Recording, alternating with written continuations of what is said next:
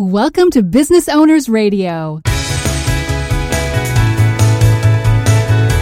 Business Owners Radio, where established business owners get the latest insights, strategies, and practices to grow a sustainably profitable business. And now, taking care of business, your hosts, Craig Moen and Shai Gilad. Welcome to Business Owners Radio, episode 92. In today's show, Shai and I will be talking with Dr. Gleb Tsipursky.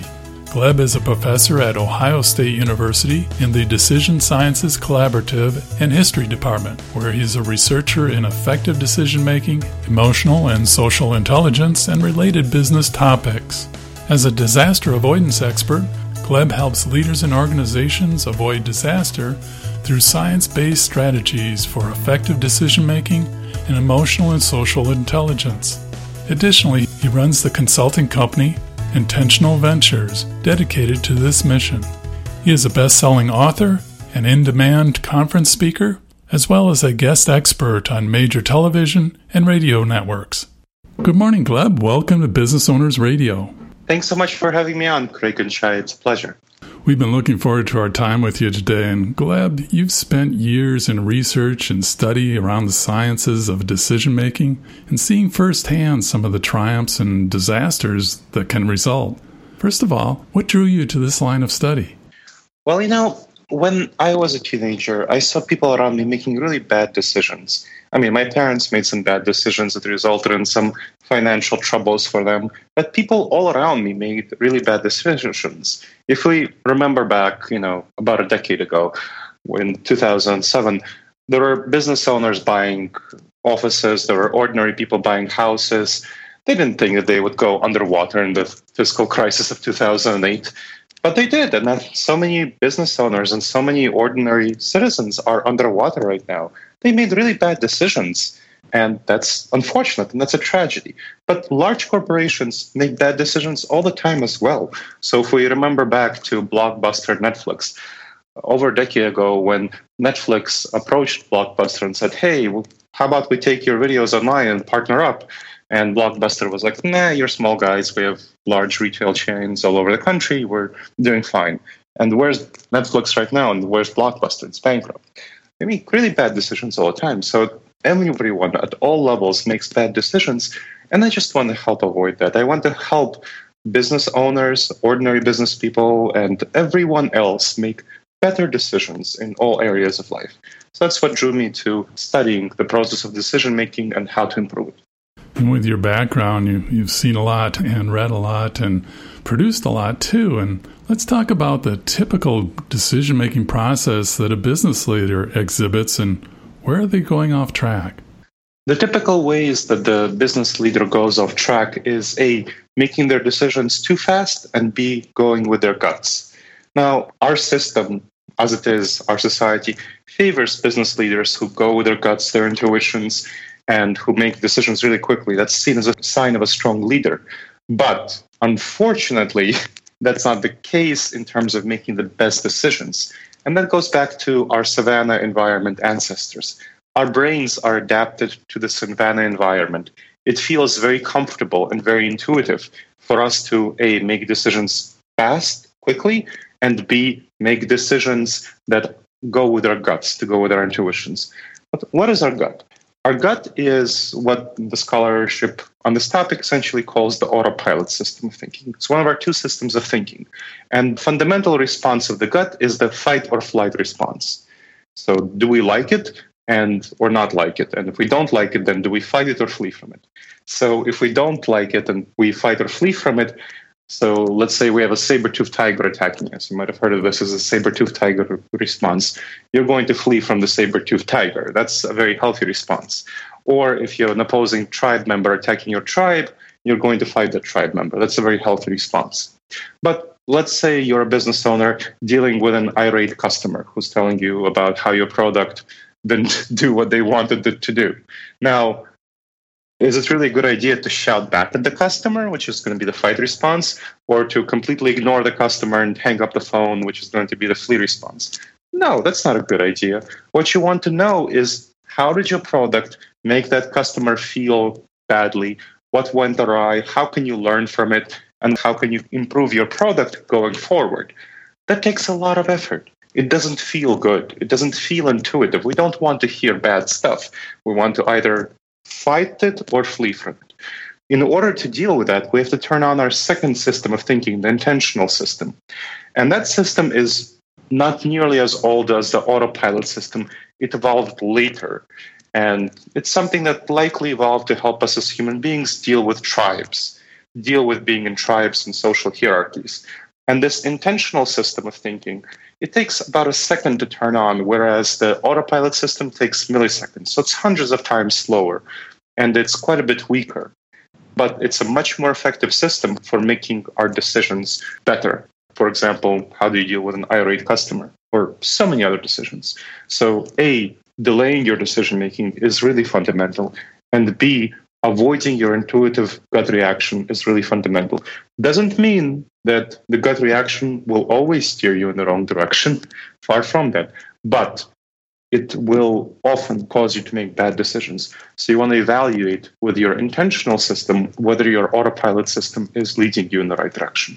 You know, Gleb, I think this is such a fascinating topic as it applies to the business owner because, in my experience, people that are entrepreneurially motivated tend to, to be victims of some kinds of biases in almost an extreme way.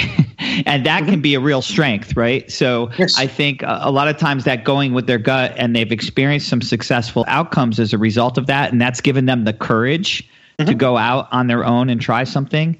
Mm-hmm. But it can really limit them in certain kinds of decisions, like you're talking about. And so, how do you begin to generate that awareness, first of all, of the way you think? So the fundamental thing is to step outside of yourself and look at yourself from a systemic perspective. People very rarely do that. But let's think about uh, from a economic, sociological perspective, what happens with business owners? We know that the large majority of new businesses fail, something like 80 to 90%, depending on your industry. And people who go into those businesses, they're just as optimistic as the business owner next door you know, the eight people who fail are just think that they're going to do just as well as the two people who succeed. Now, does that mean that the two people who succeed are just smarter or better? Not necessarily at all. It's often a case of luck. So, research on this stuff shows that variance, luck, plays a huge role in our ability to succeed. And you know what? We don't want to admit that to ourselves. we want to yeah, think that you know, you know, hey, I built the whole thing. It's awesome and I'm awesome. And therefore, anything that I think is awesome and that's great. Well, maybe you were just in the right place at the right time at that time, and your next decision will lead you to disaster. you know, so many people went through that. Their businesses failed at the early stage, or, you know, in a year, or in two, or in three, or maybe they didn't fail, but they made much less money than they wanted to. And like I said, you know, this happens to the big guys as well. This happened to Blockbuster. I mean, we can look at other examples. We can look at Walmart and Amazon. There's absolutely no reason why Amazon is the biggest retailer in the country, why it should have been. Walmart should have been the biggest retailer in the country more than a decade ago when Amazon was starting out. Walmart had all the stores, and they were so spread throughout the country and they were the big guys on the block. Now Amazon has overtaken Walmart in its retailing. And Walmart has clearly made a horrendously bad decision, but by failing to go into online retailing aggressively. It was really, really bad. And what's amazing about that, too, is that Walmart was really pretty innovative in terms of data collection. So they had a lot of information about their customers, which is a huge advantage. Mm-hmm. They did. But they did. the context wasn't there. Yeah, they failed to take advantage of the new online retailing, and that's a major failure. I mean, if you imagine a Walmart combined with Amazon, that would be dominating the American marketplace. No question about it. Another marketplace around the world. So Walmart really failed. Now, they didn't go bankrupt yet. We don't know what will happen in the future, but we clearly see that as a huge and horrendous failure all the money that they failed to earn by the horrible decision making of the executive team at Walmart. Like you said, they had the data, they had the infrastructure, and they just didn't have the ideas and the good decision making necessary to go forward in this environment. Do you think that that happens a lot in maturing business models? So, I mean, I think this is relevant because business mm-hmm. owners that are listening to us now that maybe had a string of success and feel confident about where they are right now in industry there's a part of you that should always be a little bit uncomfortable because isn't this typical in maturing models? And again, this overconfidence bias and this belief that because we tend to overvalue our historical data versus what's going to happen next. And and shouldn't this be a lesson that you should keep at least part of your resources should always be exploring new potential innovations? So there are a couple of dynamics there. Let me re- respond to that. So one is the overconfidence bias that people tend to be overconfident. And that's not necessarily a bad thing for business owners. Most people, like I said, the statistics show that business owners who start a new business fail at a rate of 80 to 90%, depending on the industry. Especially in the restaurant industry, that's really bad. That's closer to the 90%. Other industries are closer to 80%. So business owners who go through that, they tend to be very optimistic. They tend to think, hey, I can do it. And they tend to be very overconfident. And so plenty of them fail. Now, what happens is that a third bias, which is called survivorship bias. Survivorship bias relates to us seeing only the people who succeeded and not the people who failed. When you go to a restaurant, you don't see the nine restaurants next door that failed and closed their business you know? You can't. It's not visible. So people really overestimate intuitively the amount of restaurants that succeed or small businesses that succeed in all sorts of things in consulting all sorts of areas that, that just fail miserably. That's not visible to us so we suffer from survivorship bias. If, you know, if those people can do it, why can't I? Right? We don't think that those people might have been lucky in some ways or have some hidden resources that we don't have. And so that goes on to the next point that you made about the maturing business model. Now, there's some really good research by Jim Collins and others called Good to Great, and it talks about maturing business models. So one thing is about being prepared for new situations and investing your resources, constantly innovating.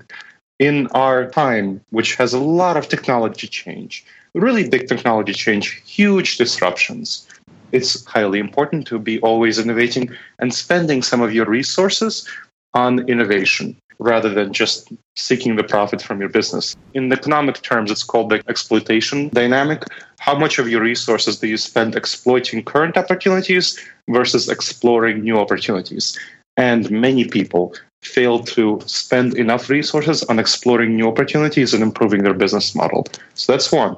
The second aspect of the research shown by in that book is that people don't spend nearly enough resources on holding back both exploitation and exploration and preparing for unanticipated disasters. So uh, the book Good to Great describes how the organizations that really became great and overcame the mid-stage growth those are corporations that reserve enough resources to address at least two major disasters at the same time. So at least two major disasters at the same time. That means that, you know, if you're a franchise and you have, let's say, 10 stores somewhere, then you want to be ready for two stores at the same time to go bankrupt, have fire, you know, have someone steal all the money from those stores. Whatever the disaster might be for your local context. So deal with two disasters at the same time. And that means holding back enough resources in reserve. The essential strategy there is risk management. Business owners tend to be overconfident. They don't want to hear that, but they tend to be overconfident and over optimistic. And they don't hold nearly enough resources in reserve to address emergencies and various risks and disasters. It's interesting mentioning some of the failures, and some of them are very visible few that come to mind in my time and the technologies and in the wireless side and uh, the cellular growth, you know, there are companies that were just too good to fail at the time called Motorola, Nokia, and BlackBerry. and just some very strategic or timely decisions in that road to growth really derailed them so fast. And mm-hmm. the post mortem on those, do you find those available? Are you able to analyze what happened on any of those decision makings? Absolutely. There are lots of good business case studies of what happened and the failures of large companies. Unfortunately, we don't have nearly enough case studies of smaller business owners that failed and why they failed. So, kind of the audience of Business Owners Radio tends to be smaller business owners. And we don't have nearly enough information, research on why small business owners fail because they don't tend to keep enough records. They don't go to researchers and tell them, hey, look, you can research us. So researchers haven't gone and dug up through all the why small business owners fail. We know why people can succeed, and we know that a large aspect of why people succeed is luck much more than people tend to intuitively admit to themselves. So that's kind of been shown by the research. We don't know a lot of reasons why small business owners fail, so we can extrapolate from some of the case studies on large businesses. So the things I said earlier about keeping enough money in, and other resources in reserve to deal with two major disasters at the same time is really important. And doing more exploration and improvement than seems intuitive, you know, much more than seems intuitive, is really important to succeed. Other stuff we have less information about, kind of the case studies of failure. And to address the post mortem, the really good strategy that I go through with my clients when small business owners ask me to consult with them on how they can improve their performance is a strategy called the pre-mortem, which I can go through. But basically, the strategy involves looking in advance at what can fail in your business and addressing those failures in advance. So that's a really good strategy for small business owners who want to prevent themselves from failing. Sounds like a little bit of one if role playing within an organization. It's kind of like that. And for anyone who is interested, I have a tip sheet on the premortem process. So if you email me at gleb, G-L-E-B, at intentionalinsights.org and told me that you heard me on Business Owners Radio, I will send you the tip sheet for free as opposed to having to pay for it as you usually would. So again, that's gleb, G-L-E-B, at intentionalinsights.org. And you can also look up my information on disasteravoidanceexpert.com and find it there. So the tip sheet helps people, small business owners, medium sized business owners, go through the process of evaluating how they can potentially fail. It doesn't feel good. People don't like to do it because it doesn't feel intuitively good. And you know, our intuitions are guided by our autopilot system. We don't like to think about how we will fail. That's unpleasant and uncomfortable. But it really helps reduce the risk of disaster. So, from a risk management perspective, it's really helpful to do that. What it involves is basically getting yourself and a team of other people who are working in the business together and considering, let's say, if you're about to launch a new project or if you're just evaluating the next couple of years going forward, evaluating, imagining that either the project went wrong or your business went bankrupt in two years, and then evaluating all the reasons for why that happened. So having the people on the team anonymously, ideally you'd have an outside person come in to help facilitate this so I do this for a lot of organizations. I'm about to do it for one nonprofit, which is about to do a merger. So mergers are the good time to evaluate go wrong with a merger or product launch, or again, just looking at a couple of years down the road. Seeing all the reasons that things might fail and having ideally someone from outside the organization evaluate all the reasons while all the people are in the room so that the things can be evaluated anonymously and so nobody knows who said what because otherwise it becomes really awkward if it involves personal criticism. So, for example, I was doing a pre-mortem process for a medium-sized software company. It was 1,300 people based in San Francisco. And one of the things that they were thinking uh, might go wrong with a new project is that the CEO has been there for just six months and he was making too many changes. And that was a concern for a lot of people that you know he didn't know enough about what was going on to make the changes. So these sorts of things, you want to be able to voice them in autonomously because a lot of people wouldn't want to hear that. You don't want to get into dynamics in the team where people are afraid of sharing their real concerns.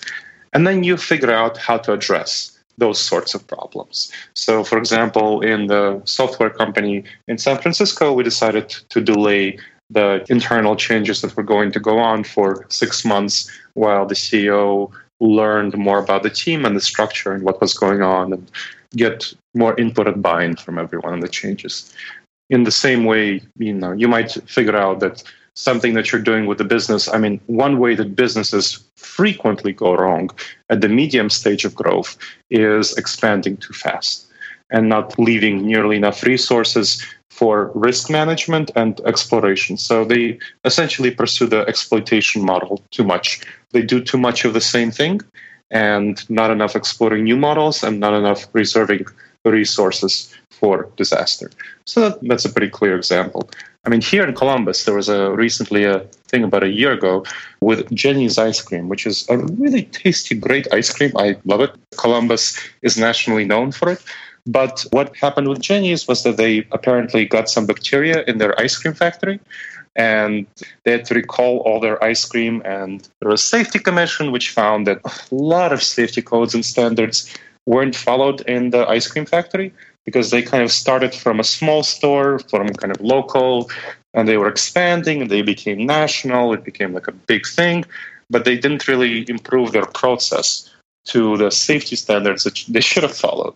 And so they had a lot of trouble because of that. They almost went bankrupt and they really regretted later not following the safety standards. That's an easy mistake for a business owner to make at that medium stage, kind of expanding from small to medium and going national or going regional or whatever it may be for your case. So addressing those disasters is really important. Gleb, why are these so hard to see happening when you're in the middle of them? The most important reasons why it's hard to see them happening is overconfidence, over optimism, survivorship bias, so some of the same things that I talked about, and also not bringing in external people. So something that's really helpful is to bring in external people. But one of the things that I advise business owners to do is have someone who's a friend of yours, who's, you know, let's say if you're in a mastermind group or some other coaching group with other business owners, bring in a business owner from the same industry or from a different industry and have that person look at your business and see what may be going wrong and what you can do about it. And you can do her the favor of doing the same thing for her business. You can bring in an external consultant that will take money or you can bring in a fellow business owner and that takes you know you owing that person a favor. So to look at what's going on. So getting an external perspective is supremely helpful in addressing disasters going forward and preventing them in the future so i strongly recommend that for my clients Gleb, you mentioned the decision making team tell mm-hmm. me who the members might be and what type of characteristics you're looking for so, one of the really important things in the decision making team is to have a combination of authority and expertise. So, by authority, I mean people who are able to make the decisions. By expertise, I mean people who are really close on the ground and who can observe and are most impacted by the decision making. So, I can go back to the example of the software firm. What they were thinking of doing was changing their internal evaluation system performance management system from just being based on per hour billing to clients to being team based peer evaluation. So, where a team who is engaged in the project is going to evaluate what's going on. And when they brought me in, they were thinking of just having the top level decision makers on board, people like the CEO, CFO, the HR VP, vice president, and, and so on. Now, what I strongly advised them to do, and which they did, was that they also brought in ordinary software engineers who would be impacted by it, including just typical representatives of the white male engineers and also somebody who uh, was a black female who was in the diversity committee of the engineers and so i made sure to bring those in.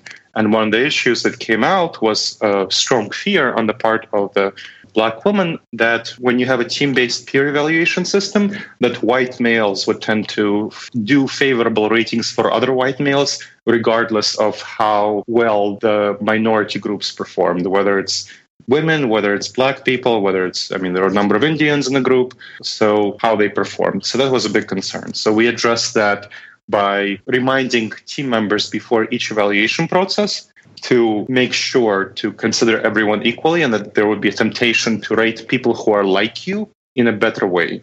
And that's called the halo effect. So it's classical psychological problem, a cognitive bias where we like people who are like us, Uh, who have characteristics similar to us. So for males, we tend to like males more and give them more credit. White, white, you know, black, black, female, female, same things. So if you tend to have the white male being most of the people, then they would tend to rate white males higher regardless of the performance. So that was one issue. And so reminding them of that phenomenon, that was one.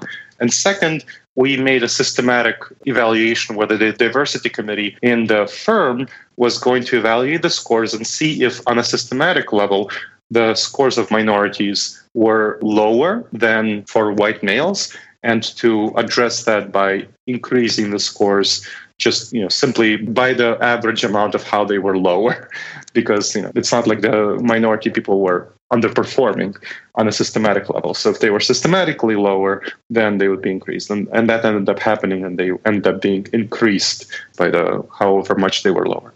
So these are the sorts of things that you want to keep in mind. You want to make sure that you have someone who is close who has expertise on the decision making around whatever topic it's going to be. So if you're launching a new product, you want the people who are directly involved in the creation of the product and who are directly involved in you know, customer engagement, not simply your top level decision making team. So having those people in the room. And I'd say what I've seen work best is groups of six to eight, six to eight people who are doing that. And again, having someone from the outside if you have a consultant, you can have that. If you have somebody, again, in your mastermind group, in your whatever group, bringing that person in to ensure anonymity for various ideas.